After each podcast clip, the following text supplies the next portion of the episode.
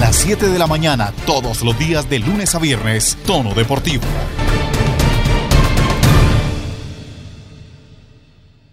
¿Qué tal? ¿Cómo están? Bienvenidos. Buen día para todos los que se conectan muy temprano en la 106.3 Dulce Estéreo y también los que lo hacen a través de los diferentes medios auditivos del podcast, como Spotify, como Deezer, como Apple Podcast. A todos ustedes, gracias por estar con nosotros. Hombre, quiero iniciar hoy aplaudiendo la labor que están realizando los pesistas colombianos en territorio de República Dominicana, porque han barrido completamente, se están consolidando como lo que son una potencia a nivel regional. Ya atrás quedan esas voces que decían que eran muy buenos, que eran la potencia, pero que a la hora del campeonato no ganaban. Pues bien, les voy a hacer un resumen rápido de lo que ha venido pasando. Mm, dos medallas de oro y una de plata para Miguel Ángel Suárez de levantamiento de pesas. Muy bien para él. Pachito Molina, como bien les estábamos diciendo, en los 61 kilogramos se quedó con el oro. También el gran Luis Javier Mosquera, tres oros, ayer lo estábamos mencionando. Además, Fernando Higuita se quedó con el bronce en la competencia de los 67 kilogramos. En la rama femenina, Manuela Berrío se quedó con el bronce en los 49 kilogramos tras levantar 180 kilogramos, mientras que Rocibe Silgado, que ojo que recibe Silgado tiene la posibilidad de clasificar a Juegos Olímpicos de Tokio 2020, tiene 217 kilogramos para quedarse con la plata en la categoría de los 59 kilogramos.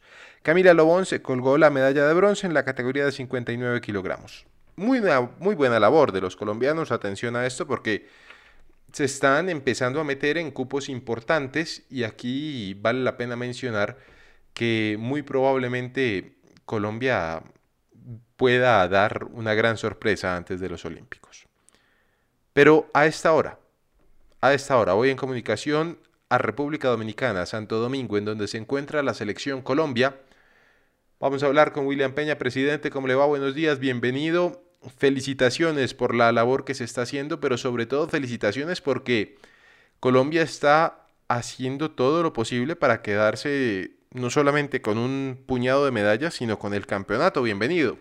Perdón, varios objetivos, pero uno muy importante para la nueva etapa que está viviendo la parte deportiva es, después de muchos años, ganar en la rama masculina el campeonato panamericano de mayores. Así es que durante varios años y ya no queremos como darle más largas a esto y consolidar de que nosotros somos la potencia continental, pero con hecho, que si no somos los mejores, somos los mejores, pero en los eventos perdemos. Pasa lo que pasaba en fútbol, que todo bien, todo bien, pero no ganaban nada. Entonces queremos mostrarle a Colombia y al mundo de que nosotros somos la potencia acá y estamos trabajando para ganar el campeonato panamericano. En varones, que es donde somos más fuertes nosotros tenemos un objetivo claro, llegar a clasificar del máximo cupos a, Tokio. Estamos avanzando en ese objetivo. El otro objetivo es conseguir el mayor número de cupos para los Juegos Centroamericanos y el Caribe en los clasificatorios. Este es uno de ellos. Queremos llegar con el mayor número de participantes por Colombia los Juegos Centroamericanos que garantizaría una cantidad enorme de medallas para el país. Entonces vamos paso a paso, pero queremos ir eh, mostrando el indicador del resultado con el resultado. Entonces si ahora no ganamos, pues dicen que esta federación no había porque pues su objetivo era este y no fueron capaces. Queremos, antes de advertir lo que queremos, estamos haciendo, y queremos al final del evento medir el trabajo del entrenador si funcionó o no funcionó, seguimos en lo mismo pura, eh, mucha bulla, pero de aquello nada. Entonces ya debemos reunir al entrenador, bueno, lo que es ganar el evento, al final lo evaluaremos, si gana el evento, bien, si no, pues empezaremos a llamarle la atención. Presidente, sobre las clasificaciones a Tokio 2020, ¿se definirán en estos Panamericanos o tendrá que esperarse hasta el evento que se realizará en Cali? No, el último evento se llama el Open Clasificatorio a Juegos Olímpicos en Cali en Cali se cierra, por eso es tan importante el evento de Cali, que se va a venir todo el mundo para Cali, que los que están afuera y quieren entrar van a intentar entrar en Cali y los que están adentro tendrán de, estar pendientes de que no los vayan a sacar en Cali. Entonces pasa a ser el evento quizás más importante porque es el, evento de cierre. De pronto tú estás ahí en la octava plaza, pero el noveno te está pisando la nuca y te descuidas y en el, ese evento te gana y te saca. Habrán unos que están en unos lugares muy arriba, con unos eh, puntajes muy altos, que pues prácticamente ya están clasificados, pero hay otros que están entre la rulla y la morena, y nosotros tenemos varios que están en esa situación. Entonces la idea es que conserven su cupo y los que tenemos por lo menos en el puesto noveno, décimo, entren. Nosotros tenemos el caso de unas niñitas que tienen mucha opción y que estoy seguro que con el evento de Cali van a entrar. El caso de Manuela, el caso de Rosibel.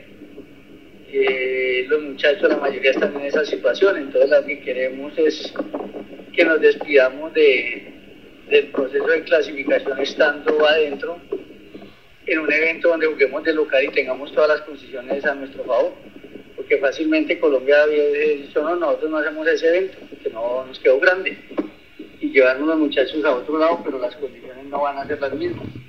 Por decir, se hace un evento en Oceanía, los cambios de horarios, el traslado de los muchachos van a tener unas condiciones desfavorables, mientras que si se hace en Cali, eh, las condiciones desfavorables son las que vienen de otro tenemos todo a nuestro favor jugando de local.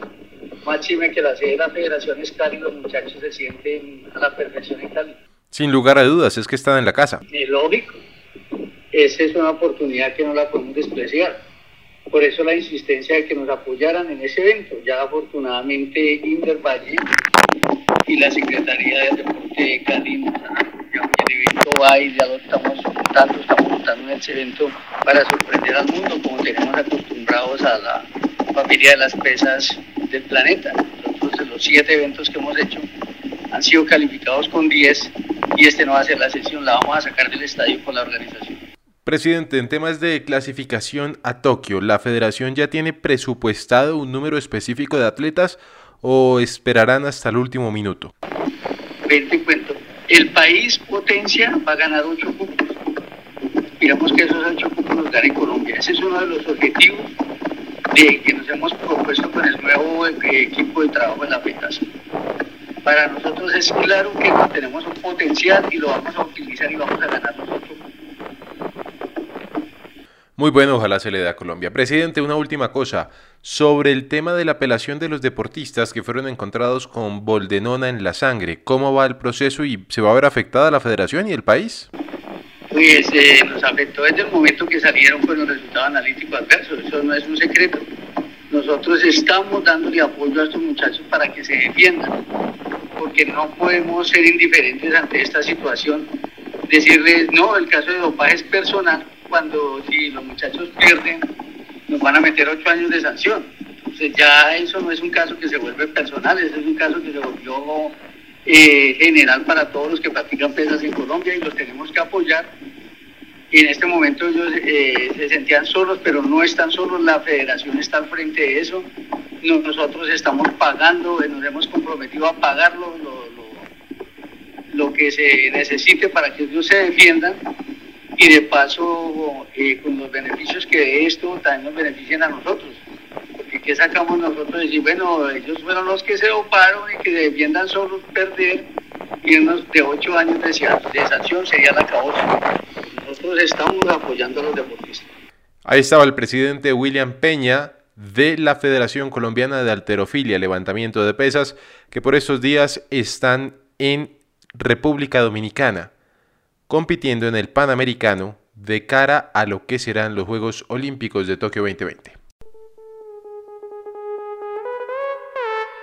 En tono deportivo, tenis. Con pie derecho iniciaron su participación en el Abierto de Barcelona Juan Sebastián Cabal y Robert Farah, la pareja número uno del momento, pues vencieron en dos sets a la pareja francesa conformada por Herbert y Mahut, 6-2 y 6-4. Clasificaron a los cuartos de final del Open de Barcelona. En tono deportivo, ciclismo. Hola, ¿qué tal? Un cordial saludo para todos los oyentes de Tono Deportivo que hasta ahora están pendientes de las noticias del ciclismo colombiano. El día de hoy venimos a comentarles acerca de la etapa del día de ayer, la etapa número 5 de la Vuelta a Colombia de este miércoles 21 de abril, un recorrido de 146 kilómetros entre la capital del departamento del Quindío, la ciudad de Armenia, y el municipio de Belalcázar en el departamento de Caldas una carrera que contó con 148 ciclistas y el ganador Aldemar Reyes se llevó la competencia tras un tiempo de 3 horas 10 minutos y 38 segundos, mismo tiempo que el segundo lugar José Tito Hernández del Team Medellín, Alexander Hill del Orgullo Paisa llegó a 5 segundos, a 11 Oscar Sevilla en el cuarto lugar del Team Medellín, Didier Chaparro en la quinta posición del Super Giros Manizales a 12 segundos, mismo tiempo que Juan Pablo Suárez en la sexta casilla del EPM y con el mismo tiempo y en el décimo lugar llegó el líder de la general Yesid Pira del equipo Liro Alcaldía de La Vega. En la general Yesid Pira se mantiene primero con 18 horas 42 minutos y 48 segundos de carrera. A 20 segundos está Tito Hernández, Alexander Hill es tercero a 26. A 27 segundos está el cuarto Juan Pablo Suárez. Didier Chaparro está a 59 segundos en el quinto lugar. Sexto Dani Osorio a 1 minuto 15 segundos. Séptimo Aldemar Reyes a 1 minuto 18 segundos. Y Oscar Sevilla es el octavo, el español, a 1 minuto y 33 segundos. El líder de la montaña sub-23, mejor novato, y el líder de la general sigue siendo Jessit Pira. Eh, eh, por su parte, Steven Cuesta del equipo Sundark es el líder de la camiseta de los sprints en, eh, este, en esta Vuelta a Colombia, edición número 71.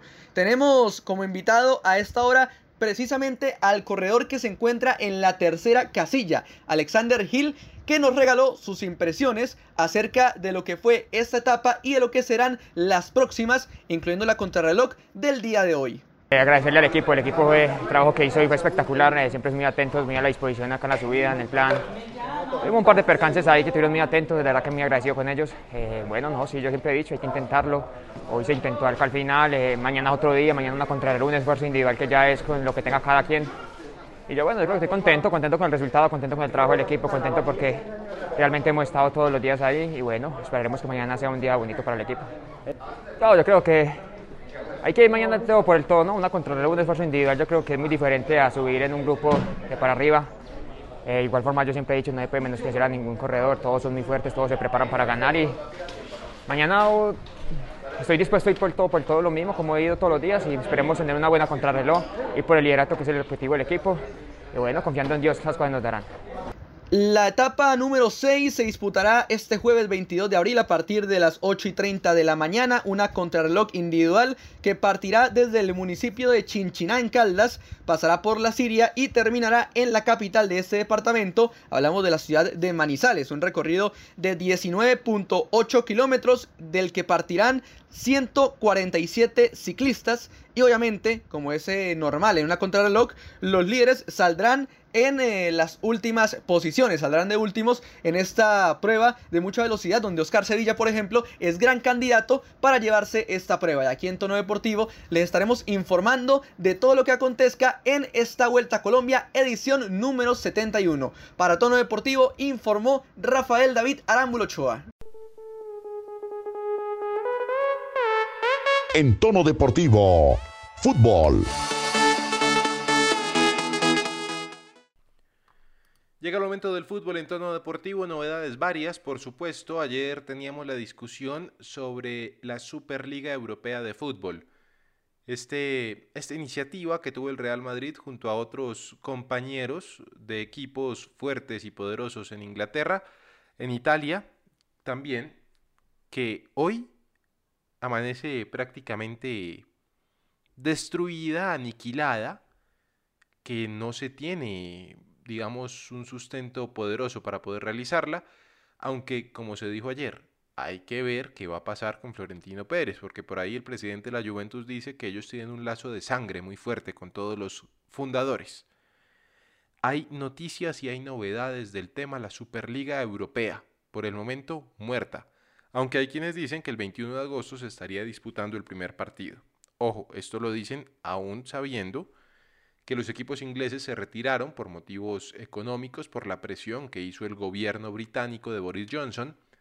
Eso sumado pues a la cantidad de escándalos que se generaron con los hinchas pidiendo que el fútbol no se los quitaran, que el fútbol era para todos. Don Omar Pachón, ¿qué tal? Buenos días. ¿Y qué novedades tenemos? ¿Qué sabemos de esta situación de la Superliga Europea? Alejandro, muy buenos días, buenos días para mis compañeros, para todos los oyentes de, Tono Deportivo que nos escuchan cada mañana a través de la emisora, de nuestro podcast en las diferentes plataformas y están informados permanentemente a través de nuestra página web www.tonodeportivo.com. Una Superliga Europea que mm, fue flor de un día, como diría el, dicho popular. Todo empezó con el comunicado el domingo, ahí en Tono Deportivo tienen la cronología de la caída de esta Superliga que irrumpió en el mundo del fútbol con la idea de anticiparse para eh, que la UEFA eh, tuviera problemas inconvenientes al lanzar su nuevo formato de la Champions League a partir del 2024 que iba a ser el lunes en la mañana. Pues bueno, el domingo en la, noche Europa lo veíamos analizando, ¿no? Y fue una caída estrepitosa. Ayer lo comentábamos, la salida de los equipos ingleses. Eh, nos levantábamos también ayer, hace 24 horas, con la noticia de que el Milán, el Inter y el Atlético de Madrid abandonaban la Superliga. Posteriormente la Juventus, eh, no de forma oficial, porque ellos dicen que igual esta Superliga sigue en conversaciones y que se tiene que hacer algunos cambios, pero pues eh, anunciaban evidentemente la salida de ese proyecto como tal.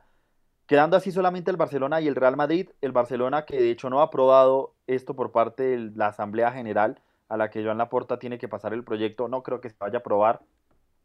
Por ende sería Florentino Pérez el único que estaría eh, sin retirarse. Yo creo que es que no se puede retirar porque él armó todo, él dirigió todo este proyecto y mm, sería una utopía retirarse. Evidentemente ya se acabó, es algo que murió. No sé si, como dice popularmente las personas, los hinchas ganaron esta partida, porque mm, yo creo que más es una disputa entre la UEFA, las federaciones eh, nacionales e internacionales y los clubes ricos y grandes del fútbol mundial. Aquí poco afecta a los chicos a los grandes. La Champions cada vez se volvía más elitista, porque sí, una participación en una fase de grupos pues contenta cualquiera o en unos clasificatorios. Pero igual es una magia diferente y irreemplazable la que tiene la Liga esta pues Superliga Europea que queda en veremos. Y yo creo Alejandro que en un futuro esto va a hacer que hayan cambios en la UEFA, porque tampoco se pueden salir con la suya. Esto evidenció que, que también la UEFA tiene ciertos errores, ciertos inconvenientes y que su labor también tiene que ser contrastada, ¿no? Tiene que, rendir cuentas de varias cosas. Evidentemente a los equipos grandes tienen que subirles un poco el, costeo y el pago por los derechos televisivos, por las participaciones, pero pues eh, con equidad y con igualdad, creería yo.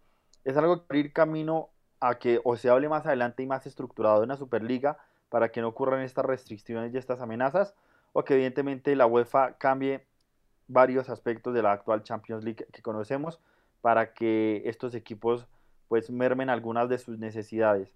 Y pues también con la noticia, Andro, de que la Asociación de Clubes Europeos cambió de presidente porque era Andrea Agnelli después de esa traición y la retirada que el directivo de la Juventus hizo.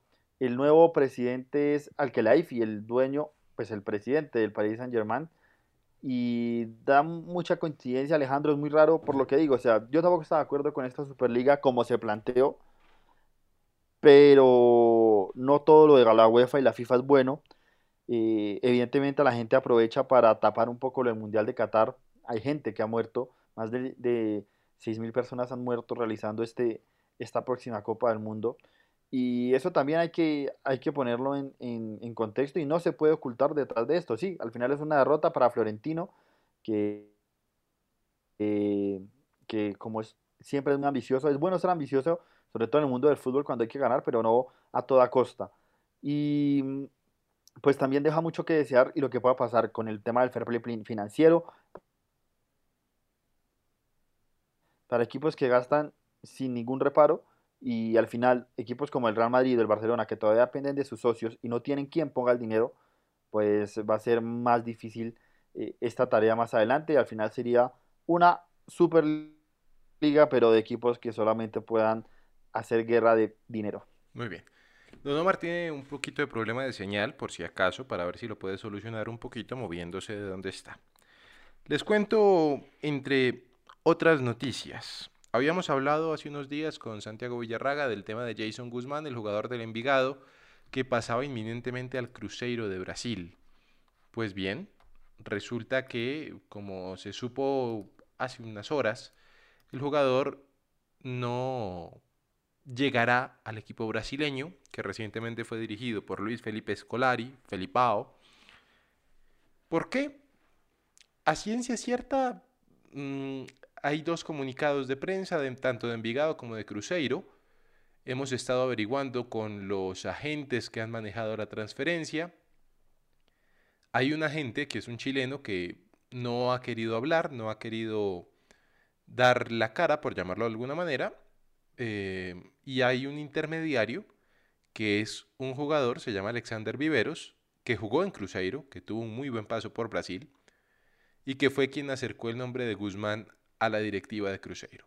Dicen, según las informaciones que tenemos en tono deportivo, que el jugador tenía un contrato ya firmado, en un precontrato firmado, una carta de aceptación de derechos, una carta de aceptación de salario, pero que de un momento a otro apareció un agente diciendo que no estaba de acuerdo con lo que el jugador había firmado.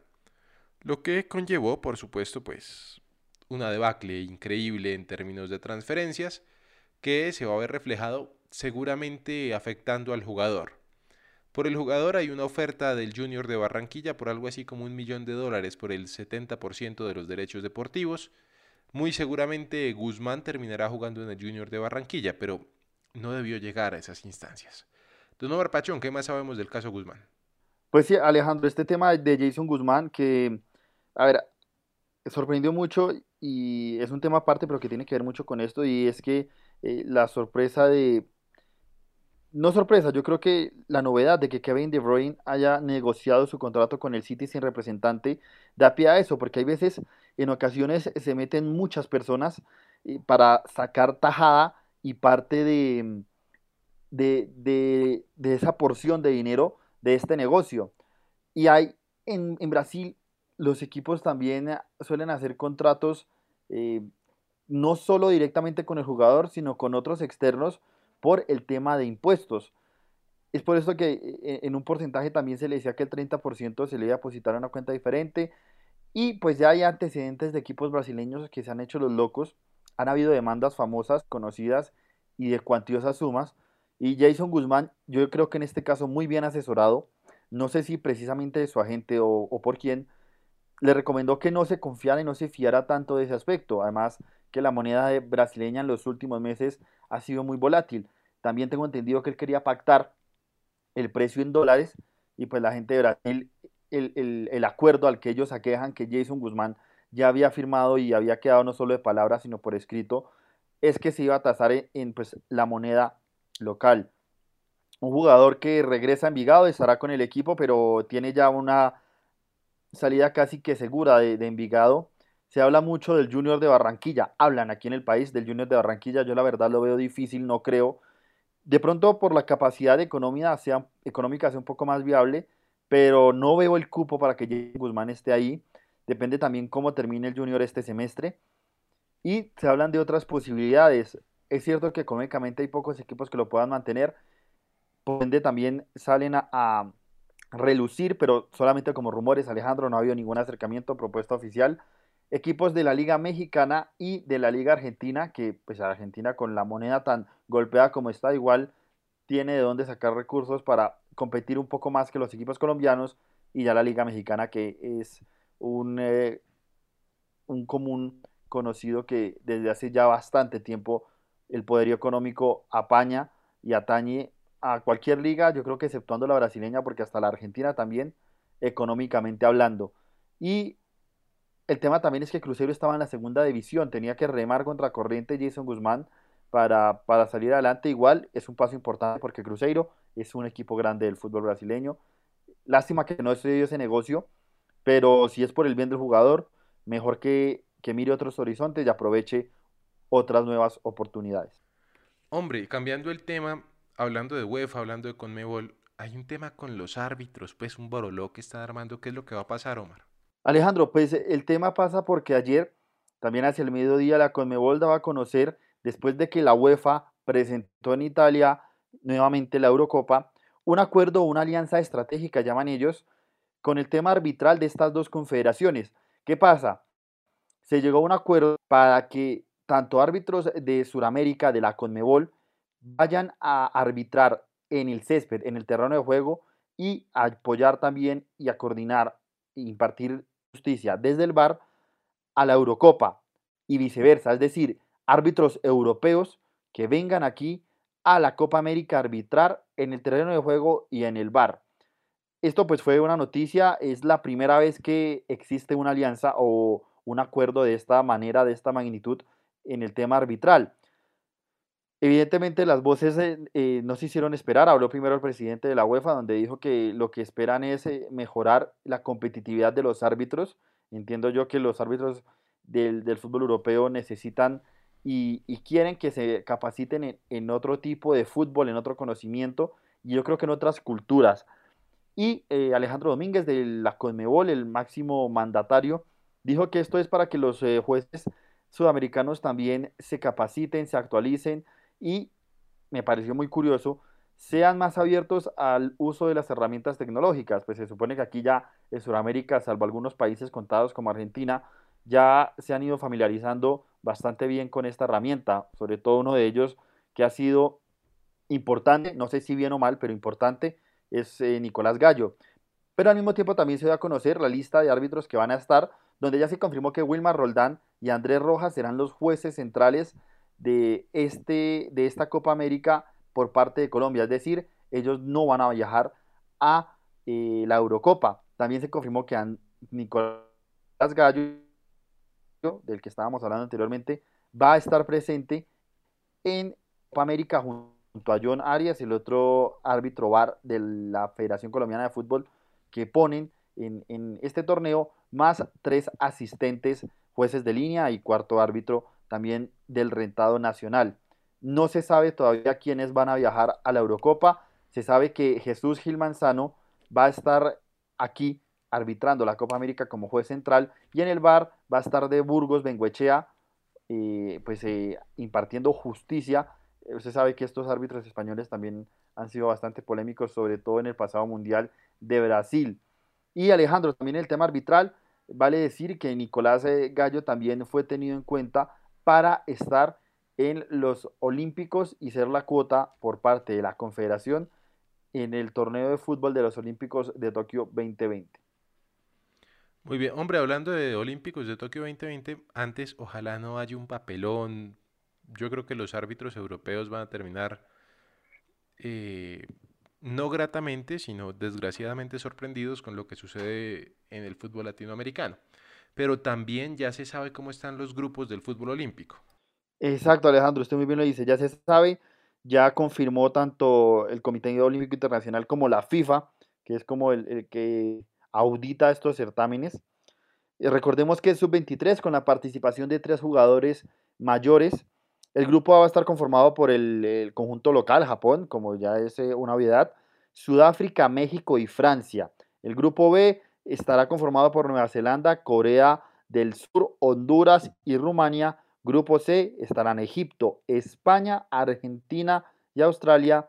Y en el grupo D estarán Brasil, Alemania, los últimos finalistas de este torneo, junto a Costa de Marfil y Arabia Saudita. Perfecto.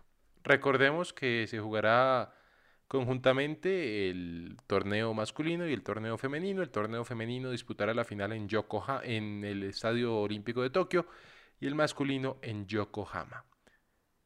Como para iniciar, buen partido, Omar, hay que decirlo.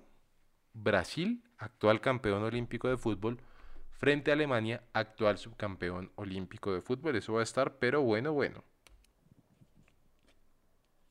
Así es, Alejandro, va a ser un torneo interesante, depende también qué jugadores vayan a utilizar, toda esta polémica de la poca facilidad que tienen algunos eh, seleccionados para convocar a ciertos jugadores, pero mm, por lo menos Brasil tiene un mar de estrellas para mostrar y Alemania yo creo que también son los fuertes candidatos junto a una España que viene rejuvenecida con un nuevo proceso, Argentina que no se puede descartar nunca.